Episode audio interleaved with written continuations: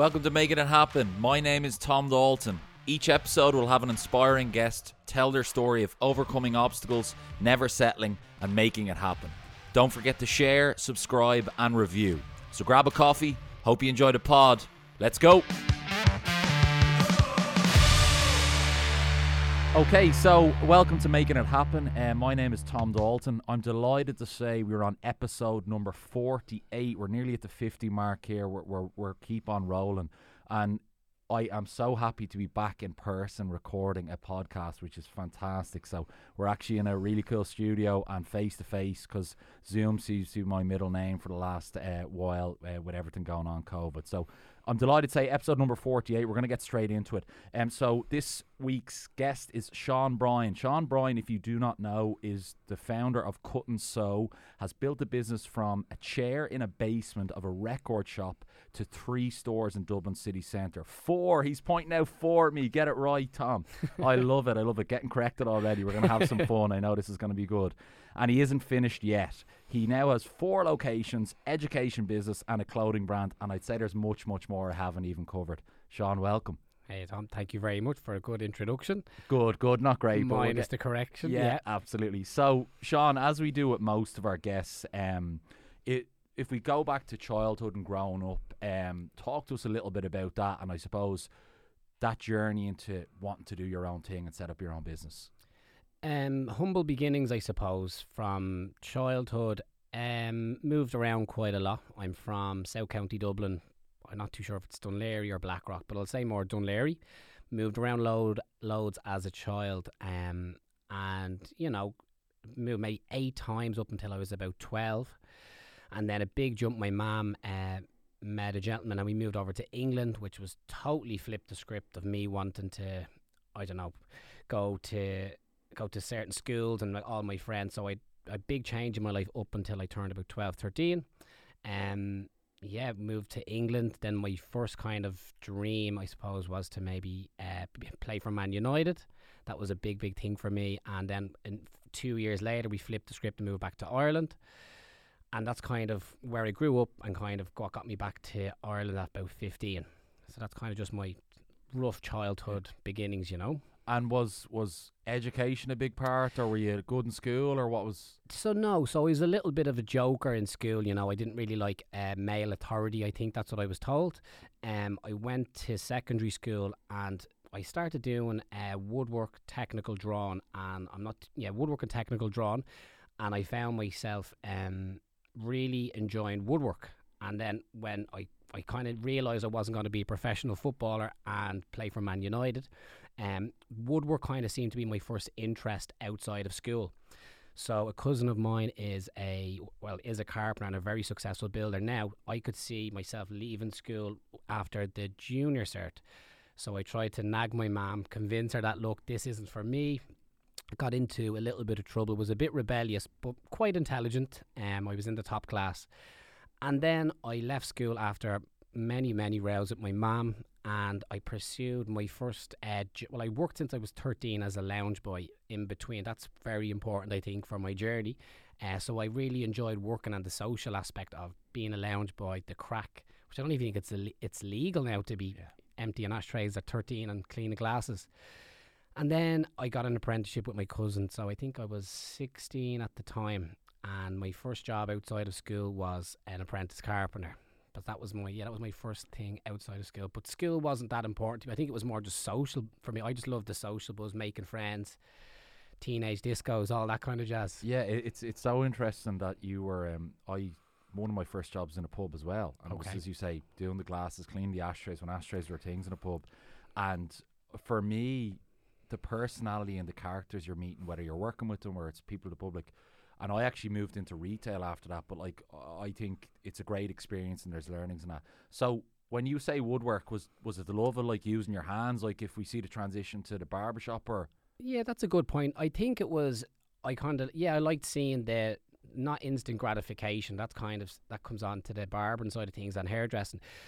I think I just yeah maybe I did like working with my hands. I I wasn't too even though I was kind of intelligent in skill. I just didn't see a future for me in college or even going back to transition year. The school tried to make me stay in transition year because of the joking and the rebellious side to me, and I was like, no, I just couldn't see that.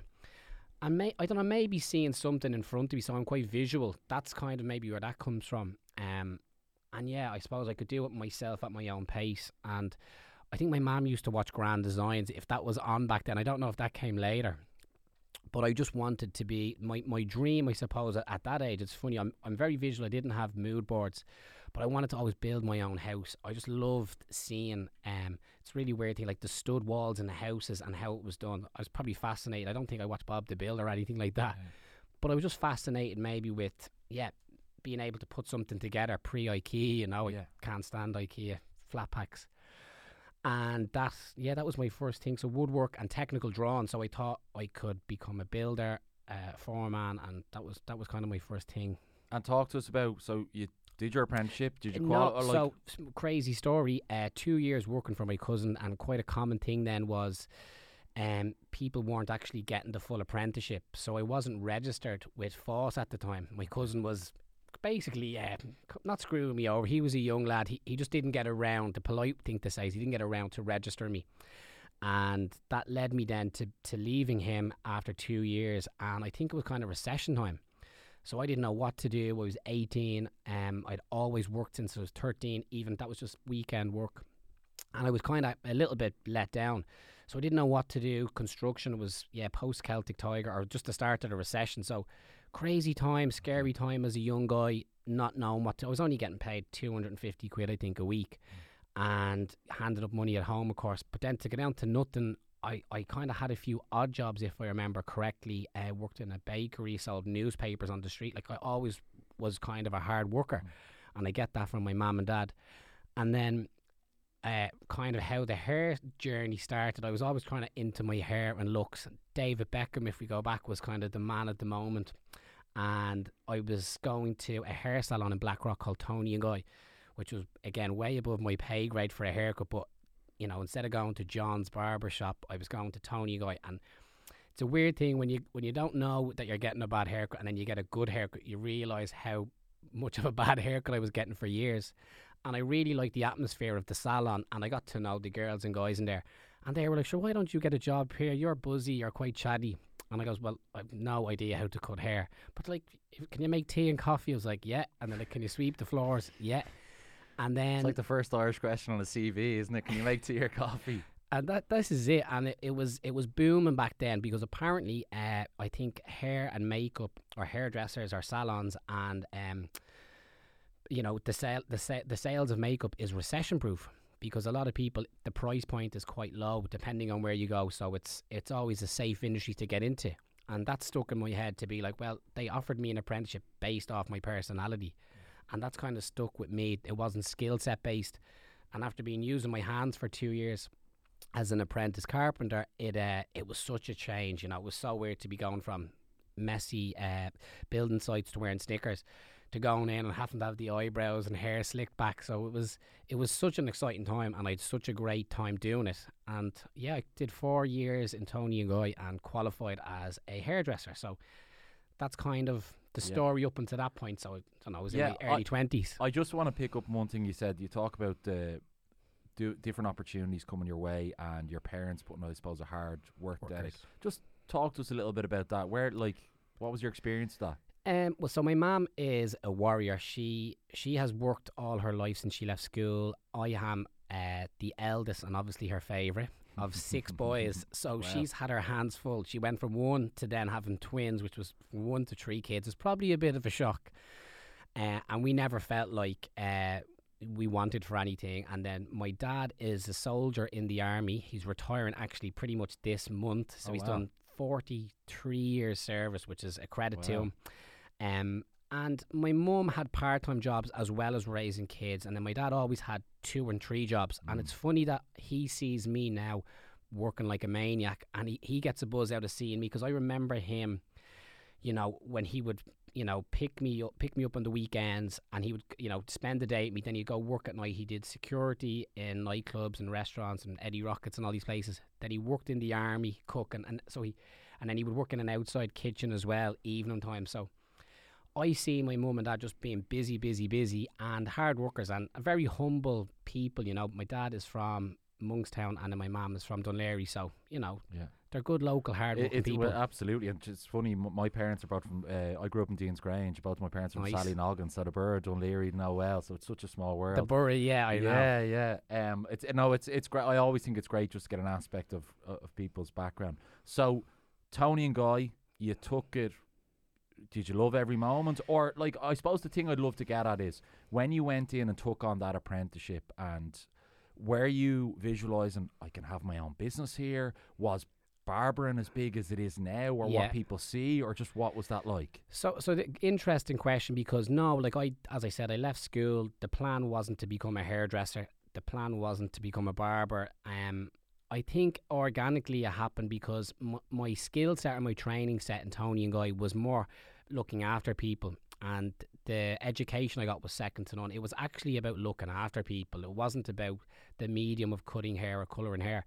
So I was able to talk to John, the local builder, and then Mary, the 70 year old rich nanny, you know, from Dalkey. So hmm. I was opened up to, su- to such a broad spectrum of people that I was like, oh, it doesn't actually matter where you're from or what age you are or where you come from if you're honest. And that made me kind of made me feel like, I don't know. I could not that I could do my own business. I really liked the buzz in there, but it was too busy. It was pandemonium. It was like forty staff, two floors, Wow. and with having five younger brothers, so my organically my brother started saying, "Can you cut my hair?" And that was like okay. And I enjoyed maybe doing more of the gents' haircuts because maybe they were easier than doing the ladies' haircuts and colours, which is actually quite difficult. And then friends of mine, there was no cool barbershops. Yeah. There was no Instagram. I think Facebook and MySpace were probably on the prowl. It's not that long ago. Yeah. Um, and then a lot more gents in the sh- in Toni and Guy in the shop would kind of say to me, "Oh, I like your style," or uh, "Who cuts your hair?" and so on. And then the phone started to text, "Can you cut my hair?" And literally the humble beginnings of, "Yeah, well, if you want to knock up to my house and unfortunately wreck my mum's head, I'd go into the kitchen, take the mirror off the hallway, put it up against the kitchen counter." And then give people haircuts in the kitchen. There'd be hair all over the place. My mum would kill me. But then my little brother started to see it, and it just blossomed into me. Then just kind of, oh, I actually kind of like doing gents haircuts. It was kind of cool, and I'm a big movie fan, so certain movies and TV shows would influence me to want to do that hair. Music at the time for me was quite big. I was a bit of an indie kid for a very small period, but I would use uh, like Liam Gallagher and all these certain indie bands at the time as references, and that maybe gave me an inkling of I was making money outside of work, like a side hustle, Yeah. mixering Nice little mixer, yeah. a Nixer, and I really enjoyed it. So, and it was kind of it was instant gratification. It was when I did the haircut and I showed them the back in the mirror. They were like, "Oh, that's really cool."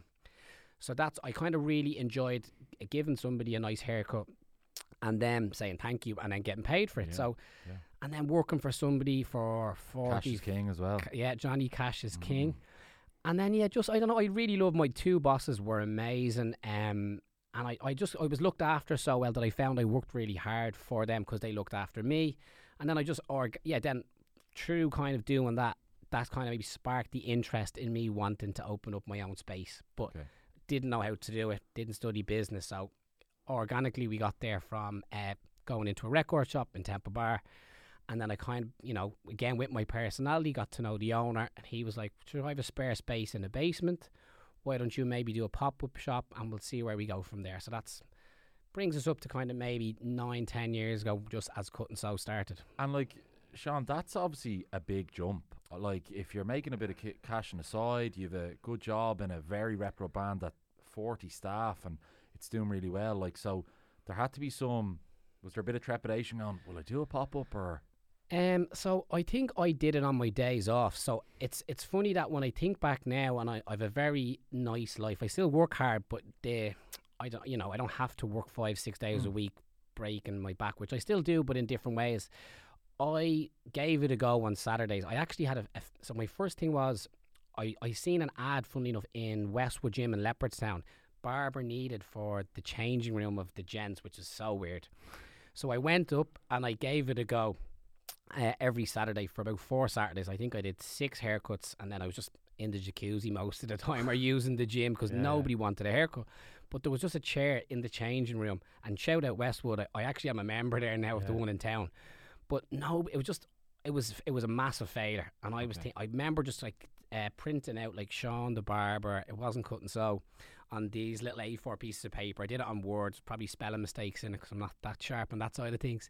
And then we, I just, I, I was kind of crushed with that because it was my day off. I was giving up Saturdays and I was working Monday to Friday in the salon.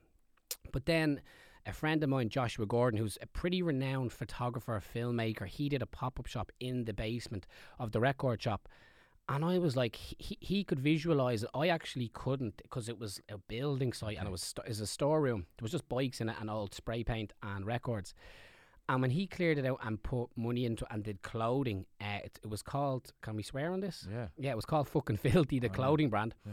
And I kind of then could see it. So it took my friend Josh to maybe be a bit bolder and open the space.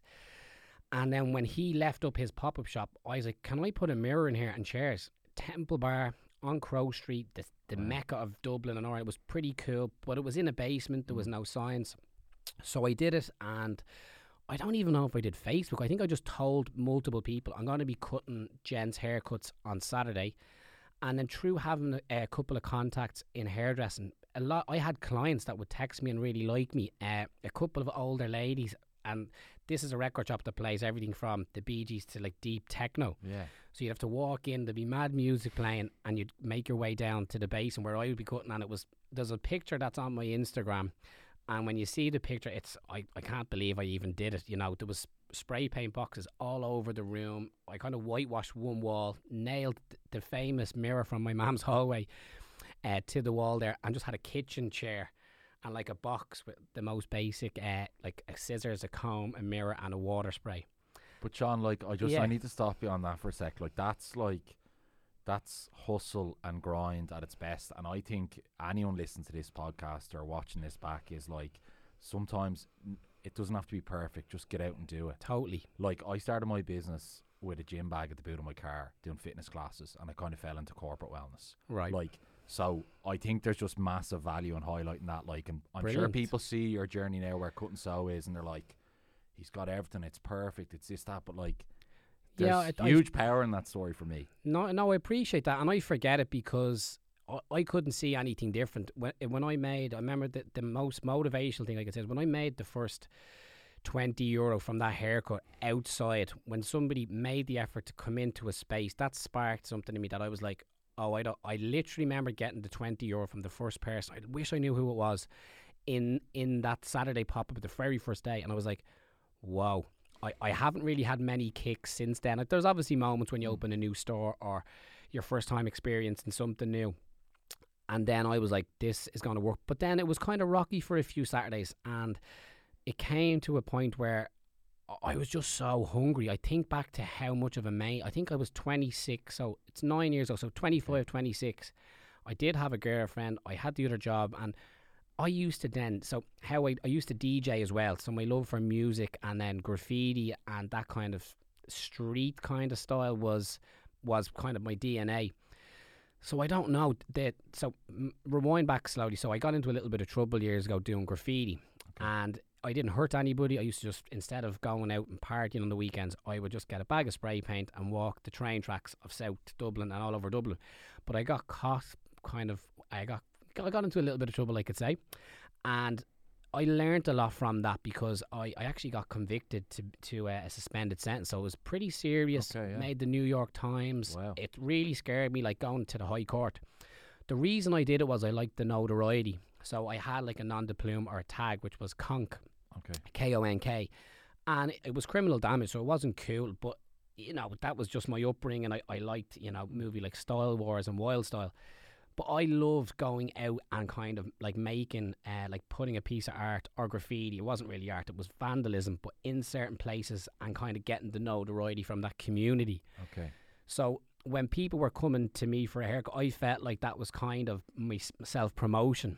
And then I, I kind of came up with the name Cut and Sew because I kind of wanted to have, I couldn't illegally do anything. So I kind of wanted to create a brand or have a space that, you know, you could see my sign. And when I look at like McDonald's or Esso or these big, huge companies, all like they're kind of, is it corporate branding or like Mm. they're kind of not graffitiing, but they're interrupting, I suppose, my day when I'm driving all over Dublin. And I love Banksy. So I like his kind of cheeky take on it, you know, where he's kind of, no one still knows who he is, but you're seeing his brand. So mm. now when I look at Cut and Sew, I kind of like, I want, that's why I want to create a cool brand and cool locations where you can see that and be part of it legally and get paid for it. And Sean, like, that's, to me, that's a challenging thing because I'm sure it could have been very easy to go in Sean's barbershop. Yeah. And like, you're talking about creating a brand, creating an experience. I know even before I even met you, I was like, the brand is cool. The the logo's done correctly. The finishes of the stores is at a certain level, and I know it's something we're going to get into because yeah. it's continuous.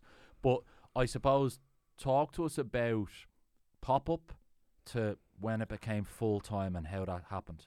Okay, so after a couple of months of, I think it was about four months. So I'm going to say it was probably six months of figuring out where I was at, and then the owner of the record shop at the time, he was pretty cool. He was like, "Look, you need to kind of register the business," and I was okay, cool. You need to have X, Y, and Z. You need an accountant, and you need to just take more records of it. It was very much like a Nixer based thing, yeah, just yeah. Saturdays.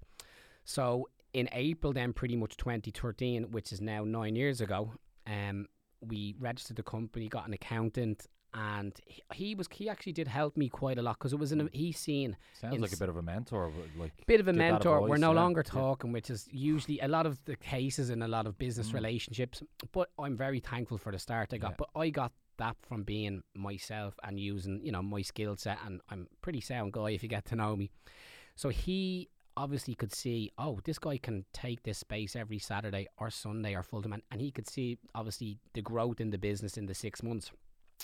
And then I put every time I, you know, made some money, I would upgrade the chair. Gave, I think I gave my mum the mirror back, probably not, but you know, I got a nice chair, and I, I remember the hustle of like I ha- like there was just not, it was so bulletproof mindset and like tunnel vision that I would upgrade every time. I didn't think of any holidays. I worked six days a week. I DJ two or three nights a week to get extra cash, and I put it all into this little tiny dream. And it didn't matter where it was; it was in the basement. You, there wasn't even a sign outside. There wasn't a sandwich board, so it was all word of mouth. And I think nine years in business now, that's still the best way to get business. I think. Um, and then you know, as it went on, it got to a certain stage where I think it was a year in, and the owner was like, "Look, you need to. There's a space in the upstairs of the shop. We're going to upgrade it." He invested in the space, and I was like, "No problem." And then roll on twelve months, I was fully booked.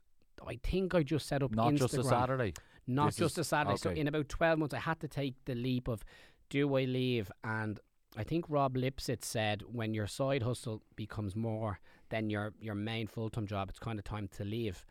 So I think I was like, I could see the Saturdays getting fully booked. So there was a little bit of a, a fear factor, but I was like, you know what? If I'm making 200 quid on a Saturday, I feel like I could make that every day mm. and make more money than I did in my job. So I try and tell people that story because that's how it worked for me. Couple of days, there'd be two or three people, lots of weird, scary moments. I'm, you know, well, fast forward to when I'm upstairs, you're sitting there a lot of the time. I, I didn't know anything about business. It was just good service, good reputation, really good with people skills, and doing the best to my ability. And then another light bulb moment, I was like, I need another chair because I got so busy and I was only doing Tuesday to Saturday then in the barber shop. I needed Sunday, Monday off because I was just exhausted and I was probably DJing and out socialising, acting the maggot as well as any young guy does. And a young guy approached and I'd love to work uh, in your shop. It's so cool. And I had an Instagram, so I, if I go back to the Instagram, you can see how because I haven't deleted any posts, mm. so you really can see the story. There's four and a half thousand pictures. Yeah. I do it sometimes over a few Guinness. I get a bit nostalgic and go back. And I was like, well, why don't you come in on a Monday? And I goes, whatever you make, uh, you keep, and then just give me. I think I don't know if it was a percentage or we seen how it went. But I, may, I remember making 50 quid off the first Monday. So I, I think I, ha- I actually paid him 100 quid a day and he took in 150 and goes, oh my God, I'm making money when I'm not in here. Mm. So that 50 quid then was probably another moment where I was like, whoa, I can do this. So it just, I didn't plan to have more than one person. There was only one chair. And then it was like, he was full every Monday. And then we decided to expand to a second chair. Okay. And then three months later, we needed another chair. And then in probably about 12 months, we had to go back to the basement and do the whole basement and then have four chairs. Wow. Six months later, we, we upgraded again to six chairs and then it just was crazy. The Instagram, we were probably the right place, right time. And it was really cool. It was in a record shop and And Sean, were you still reinvesting, reinvesting, all about Always. the business? I was business? never as broke as I was when we went from the. I was making a lot of money just for myself um, upstairs because I physically couldn't do any more haircuts and I was turning away a lot of people and people were actually getting annoyed. walk-ins, bookings, or what? both. We did Okay. both, but it was a, a notepad and pen. Like just literally, like how old school is that now? And a lot of places do it. So then we, I, I can't think when we got the booking system, but it must have been when we went downstairs. And if I'm not mistaken, I think we were the first or maybe the second in Ireland to ever do online bookings for barbershop. Wow. So rightly so, we should be busy and popular. And then it, people were kind of they didn't really like the idea of online booking. It was a bit like they turned their nose up at it. They're like, "I'm not doing this. This is a salad." And I was like, "We're fully booked for the next two, three weeks." Then a lot of the older business owners around where we started didn't like because we were getting so much business. And some of them would blank me. Some of them would actually say bad things. They were given, I didn't even realize, they were actually telling clients uh, like bad, like lies. They're not real barbers. This social media won't work. Like how wrong were they? Wow. Most of the competitors at the time have been shut down and and don't work anymore. And that's these were like 20, 30 years in business, but they didn't go with the times. So I was kind of hurt again. I felt it's a very lonely business. Mm. It's a very yeah, being a business owner, it's not. But I don't want to be friends with everyone. But it's nice to be professional and shake hands and how are you doing. Um, and then I sorry to go back to where I was talking about uh, reinvesting. I was so broke. I remember being on my hands and knees. I was doing so much work. I was doing demolition. I was doing as much carpentry as I could. I remember packing my dad's car with uh, carloads of rubbish to go up to I think it's Ballyogan or there's a yeah, there's a skip place somewhere. I just remember being like physically, mentally exhausted but motivated and, and reopening. I remember being on my hands and knees the night before, opening the basement when we went from two to four chairs, and like I was still licking the skirting boards with paint. I was polishing the dust. And that happened continually till we went to shop two, which was another massive jump and then shop three and then i kind of had about a five year reign of just going and growing in social media massively organically. Load of celebs came in uh, i hate the word influencer but influencers and just really good people coming in and they know my journey from the start. And it's i think if you're honest in what you do and you know I'm- i'm very humble i think. I don't try and think of it as like it's a life changing experience. People probably can see that their money is going where their money is going to me and to the staff and they, they like to maybe invest in that brand. So I Mm. try and support local as much as possible. It's very rare you'd see me it's actually you'd never see me in Starbucks the odd McDonald's yes but I try and support the independent places as much as I can and I think people because I'm very not to waffle on but because I'm very um I'm very much the face of the brand and it is my brand, but I'm on social media. They know my face. They can kind of see the journey. And Yeah. I, I'm very honest in what I say. It's been a crap time. COVID hurt us. Yeah. COVID was the worst thing to happen.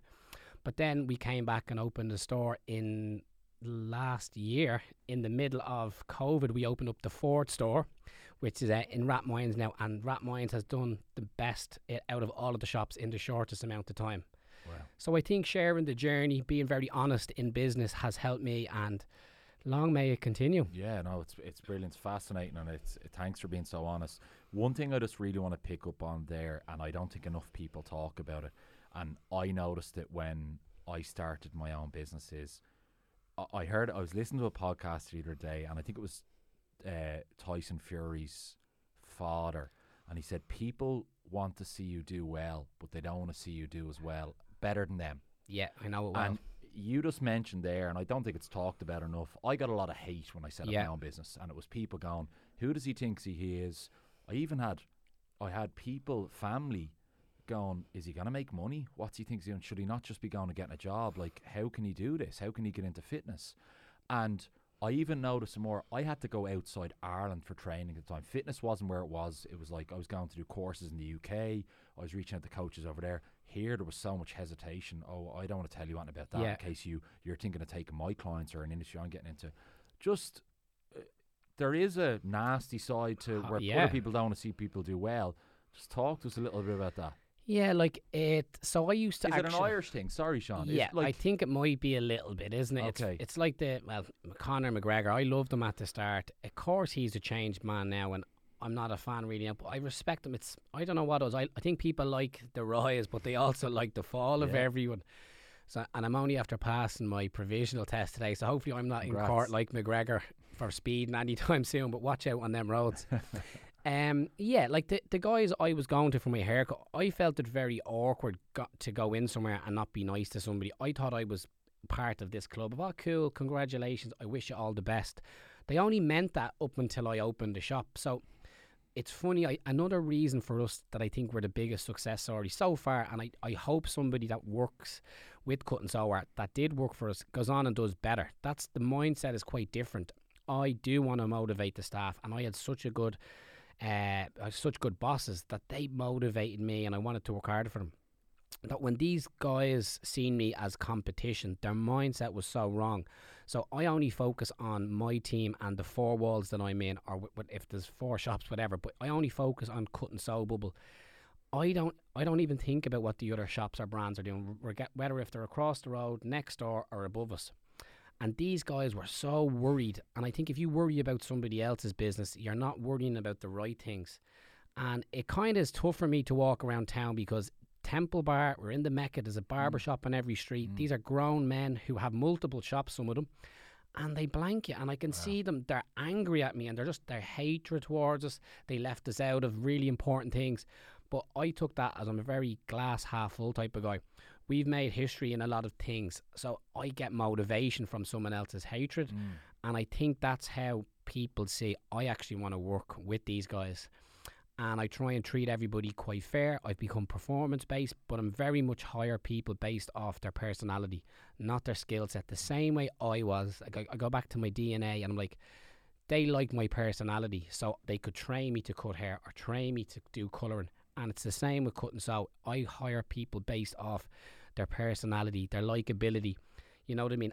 Is it a them show or is it like, you know, the us show? And I want everyone that comes into cut and sew, no matter what age, shape, race, sex, whatever you are, to kind of come in and feel a part of the umbrella. It's such an open space. Mm. I try and create uh, a space where everybody feels welcome and and it's that's I don't know the success story. So we don't focus on the haters and the old school guys, and we're still growing. So nine years in business, we could Yeah. we could have opened up way more shops, but I just don't want to dilute how special it is at the minute. Yeah, no, it's brilliant, and um, I want to jump into the brand and cut and sew in a sec now. But just one thing that's at the coming to me there is, it's funny what you say there. I think a lot of the times, whether someone's maybe it's not even in business, th- they're not focusing on what they're doing themselves. And a prime example, last week a window cleaner knocked on my front door. Okay, he's cleaned our windows before. The wife uh, has used them. Another company came along Right. three people came, same price, they did it. They text, would you like to come next time? How would you like to pay? Revolut, would you like to book in the next one? Just a bit of a smoother service. Okay? Right. I hadn't any dealings with this. The door knocks. Window Another cleaner goes to me, how you doing? I was like, they're actually been here today. Another set of window cleaners have said they've cleaned it. And he sat there and he's like, this is my business. Like, I don't think they're Oh. doing full time. Um, I have insurance. I'm this. And I stood there going, your perspective is so wrong. If I wanted to set up a window cleaning business in the morning, I'd do it. And I'd knock on more doors than you. I'd have bloody knuckles from doing it and I wouldn't be complaining about it. Yeah. And I'm just like, it just, it took me for a, and I think there's a bit of, I don't know if it's a pity me or it's a, the other guy or I'm concentrating about the other person. Just, That's so funny. My friend of mine has a window cleaning company, and he's very self motivated. Um, Stephen is his name, and he he is up early, and it's so funny. We have a bit of banter between us on WhatsApp, and funny enough, he tried to give me a ladder for free today. Not I'd any used to it, but just a nice guy. And he he was like he got uh, a window cleaning leaflet through his door, and he goes, "They don't know they've posted this into the enemy." Like we were joking about Yeah. something, and he was like, "Yeah, no, person." He goes, "Look at the prices," and he goes, "They've showed me all their cards or whatever," and he was like, "I'm." He has a a, a, re- a receptionist. He has employees. He goes, "He's a one man band," but he's like, "I'm so much hungrier than them," and he goes, "I don't even look at their." Because he's seeing their price, because it's my price, or and that's it. Because he values what he does. And he's busy and all. But so funny that you said that about he doesn't complain about anybody else. I don't complain about anyone. Uh, most of the guys that worked for us, even some of the other guys, it's tough to swallow. They they now have become, if you want, I don't look at them like competition, but they now approach my current staff and try and undercut and give them more money or. They tr- it's so funny. It's just it's Try and poach them, basically. try and Yeah, poach yeah, them. yeah. It's not an approach I've done. I've never needed to do it. It's gotten really tough, and I just think by sticking to my guns, people know, and especially the listeners to this, really want to get motivation from myself and yourself. That's not the attitude I choose, and we continue to grow without going to that nasty poaching side. People are saying it's just business. They- They have this mentality of like it's only business, bro, and all this. I'm like, no, no. There's there's a there's the right way to do it, I think, and it's the wrong way.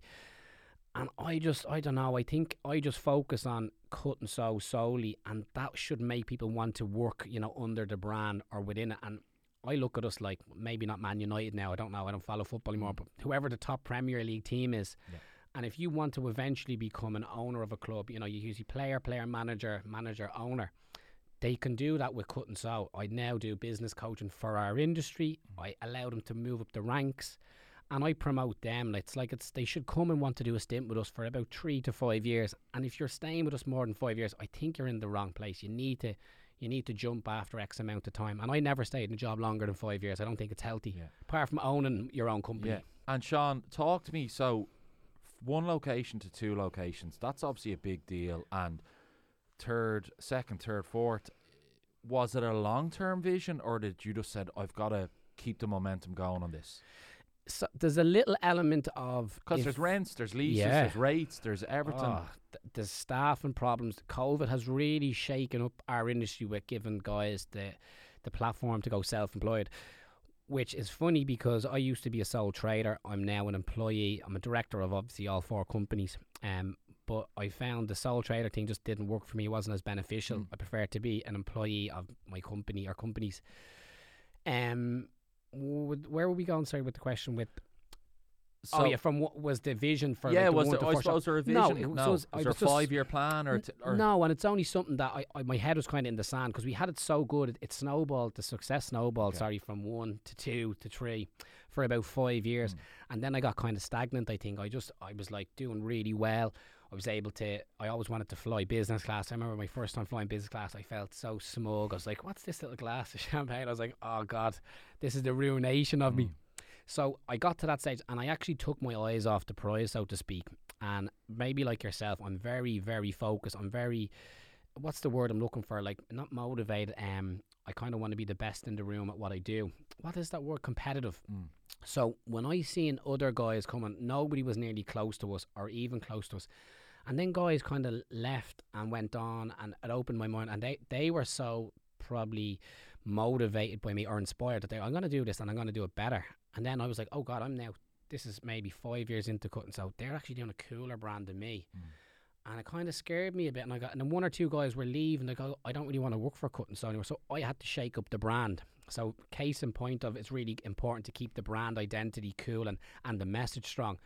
Our logo has evolved over the years. We're not Nike or anything, but you know, we, we have moved with the times, and it's uh, it's important that I stay so focused on top of the brand because people will want to work for it. A lot of places they don't invest in themselves. So as I did from the very start, I'll always improve. There's always works going on in cut and sew. Mm. Even in COVID, we upgraded two of our stores, spent a lot of money. You know, we got artists to come in um, and do murals in the shop. We're trying to go and get the best fittings, use the best tradesmen, all local guys to try and improve the setting. And I think Mm. because we do that, and I I document it very, very heavily on socials, people say, "Oh, this guy really does care about the experience," and the lads will know from coming into the shop. I see the shops from the customer's perspective. Mm. So, and I don't think, you know, if there's a can of Coke left open or there's hair somewhere, something's not sterilised, I am just so focused at looking at all that side of things. And it's, yeah, I don't know, it's kind of what keeps us maybe what I think on top. And I don't know, that's, It's so, it's so important. I think I'm like a bit of a coffee snob, and I will drive out of my way to go to have an experience, even if it's five ten Nice. minutes. Just maybe it's the concrete on the floor, maybe Yeah. it's the setting of the barista setup with the coffee machine, and I'm. It's just that. where And would you where would you plug for a good coffee? Um, a it's probably uh, one of my most favorite places in Dublin is a place called Love Supreme. In Stony Okay. I don't know if you know. It's a I've tiny heard of little it. coffee shop, and I would go out of my way there for a flat white. Um, Nice. And other than that, I love it. Give a shit a plug to um, a drive-through coffee place called True to Green in Dundrum. I know. I've never been. It's too busy. Yeah, it is too busy, But now I'm on busy. the roads. I'll have to kind of. Yeah, I'll yeah, have to yeah, pull in and you'll- get a you'll- coffee you'll there. make a space. But um, listen, I could go on for another hour with you, Sean. We, we- there's so much Yeah. we haven't covered. Um, there's probably a few questions here I just like to cover. Of course. When I mention the word success, what does that look like or mean to you? Do you know it's so funny? Uh, I'm kind of embarrassed because I kind of robbed this for you when I was doing a business talk on Monday. What does success like to you? And I used it in my own workshop. I think to me, it's like my time. So success to me is like from putting all the work in to my business over the years to have free time now or to travel when I want. That to me is success. It's not the Range Rover having a Rolex. It's having time so now I can travel where I want, when I want, with who I want. So success to me is I've worked so hard to create these, you know, sources of income and revenue streams or whatever you want to call it. That to me I can kind of go where I want, when I want, with who I want. And that that's all success means to me. It doesn't mean multi millions. Yeah. They'll come eventually, no doubt, if mm. I continue on this road. But success means to me is my time, you know. So being able to do what I want, when I want, with who I want. Brilliant. And I'm just going to touch back. I know we I just jumped across it. Yep. The brand Cut and Sew. Yes. Talk to us like if people don't know who you are. uh, Like I see beer collaborations. I see clothing. I see talk to. I see hair products. Talk to me about Yeah, just so an idea. I think because the brand is so strong, a lot of people start to approach us like we've done. We're the only one to do our own beer in Irish history with the White Hag. Um, that wasn't a good idea. I think the staff were drinking more of it than the clients, um, and myself included. Then there was like White Claw. We're working it now, a great brand. We've done Puma. Uh, lots of drinks company seems to want to work with goes in with that, but just the brand itself is just. I think it's a cool, honest brand, um, and we continue to grow and evolve. So I don't know. I just think it's it's very it's very approachable. I don't know if that's the right word to say. I feel like the brand is is cool and current, and it's I don't know. Yeah, I'm not too sure about that one. And Sean, do you see it? Do you see people when they go in to get a haircut? People's like, oh, they're just going to get a haircut, but like they're, They're- buying into the hat or the clothing or they're Oh, s- sorry. So yeah. So then, real quickly for the name, like it's it's very important if you're creating a brand that you can make it. Like I didn't. If it was Sean's barbershop and I wasn't there, people wouldn't really want to come in. So with a brand, it just sounded cool. I liked it and it enabled me to grow. And then now I don't even really cut that much. It's very hard to get a cut myself. So it has enabled us to sell thousands of clothes all over. Like we continue to do the odd release of hats, which is funny because we're a barbershop, but hoodies, t-shirts, tote bags. I think we could really we could be in Brown Thomas Mm. genuinely with some of our designs because we use designers that are reputable. And yeah, I think people just love it. You know, they feel proud to wear it. You know, it's it's something that when you see, I've gone to festivals and seen numerous people wearing. I'm like, that's that was one of the another kind of moments where like, wow, that was kind of cool. So there's not many of these Yeah. sneaky moments. Where you're like, oh my god, this guy feels this brand is cool enough to rock at like. Electric Picnic or Longitude. If there's Yeah. any tic- tickets going there, I love plug it. That. the plug. Um, regrets. Another kind of similar question to success.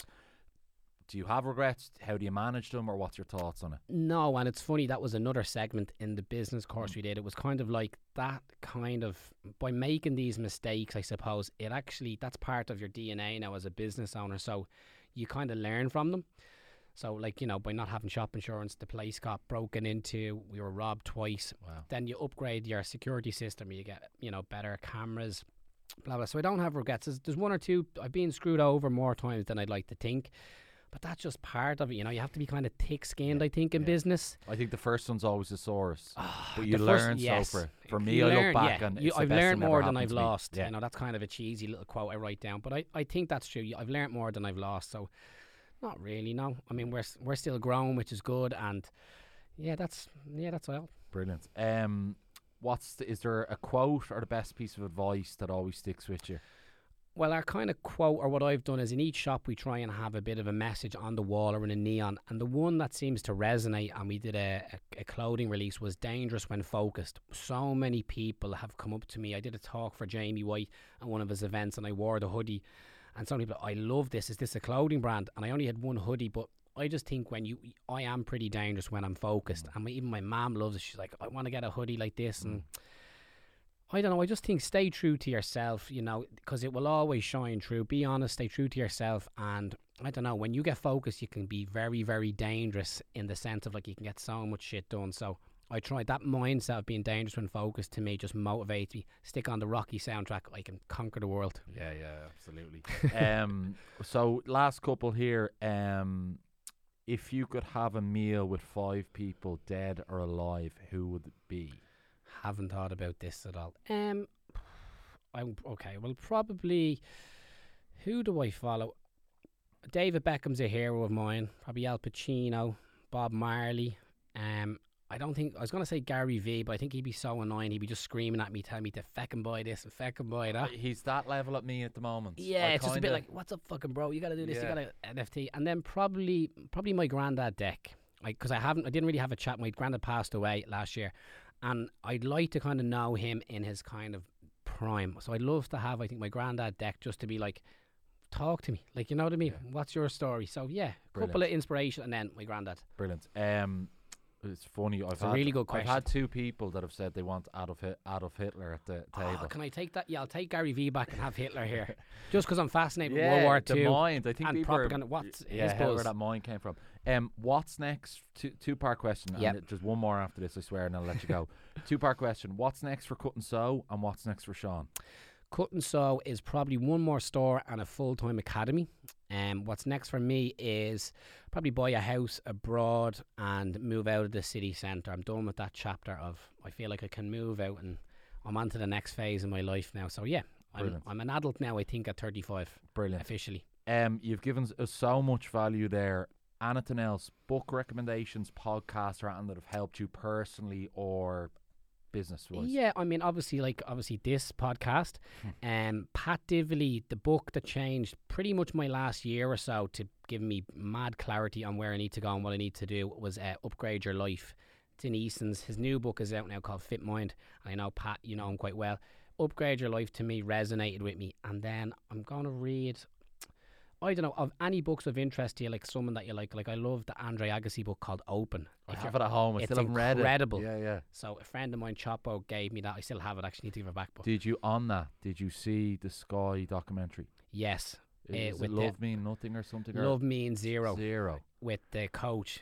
Wow, Bollettieri. powerful. Yeah. and the Will Smith movie, which is very relevant now, which is out Okay. now, is interesting because Okay. Bollettieri's mentioned in it. But yes, so Love Means Zero is the documentary, great. But the book Open is brilliant, and Pat Divilly's Upgrade Your Life is incredible. And um, last one. Is there any apps on your phone you'd recommend that like this and it's helped me or it's productive or whatever? Do you know what? Shazam is probably my favorite because I'm a big music lover, and you're sitting there in a restaurant like I'm definitely gonna forget this. So Shazam is my favorite. But Instagram is obviously for business, but yeah, Shazam. And brilliant. Um, where can people stay connected with yourself and the brand? So Instagram is obviously cut and sew Dublin. We do a little bit of Twitter, Snapchat, TikTok, but my personal is it's Shawnee B baby, which is you get a bit more behind the scenes and a bit more of the funny side of me, I suppose. A lot of motivational stuff as well. Brilliant, Sean. Uh, listen, that has flown by. I'm sure we could spend all day here, but thank you so much for jumping on. I much appreciate it. Not at all my pleasure. Thank you, Tom. Cheers, Sean.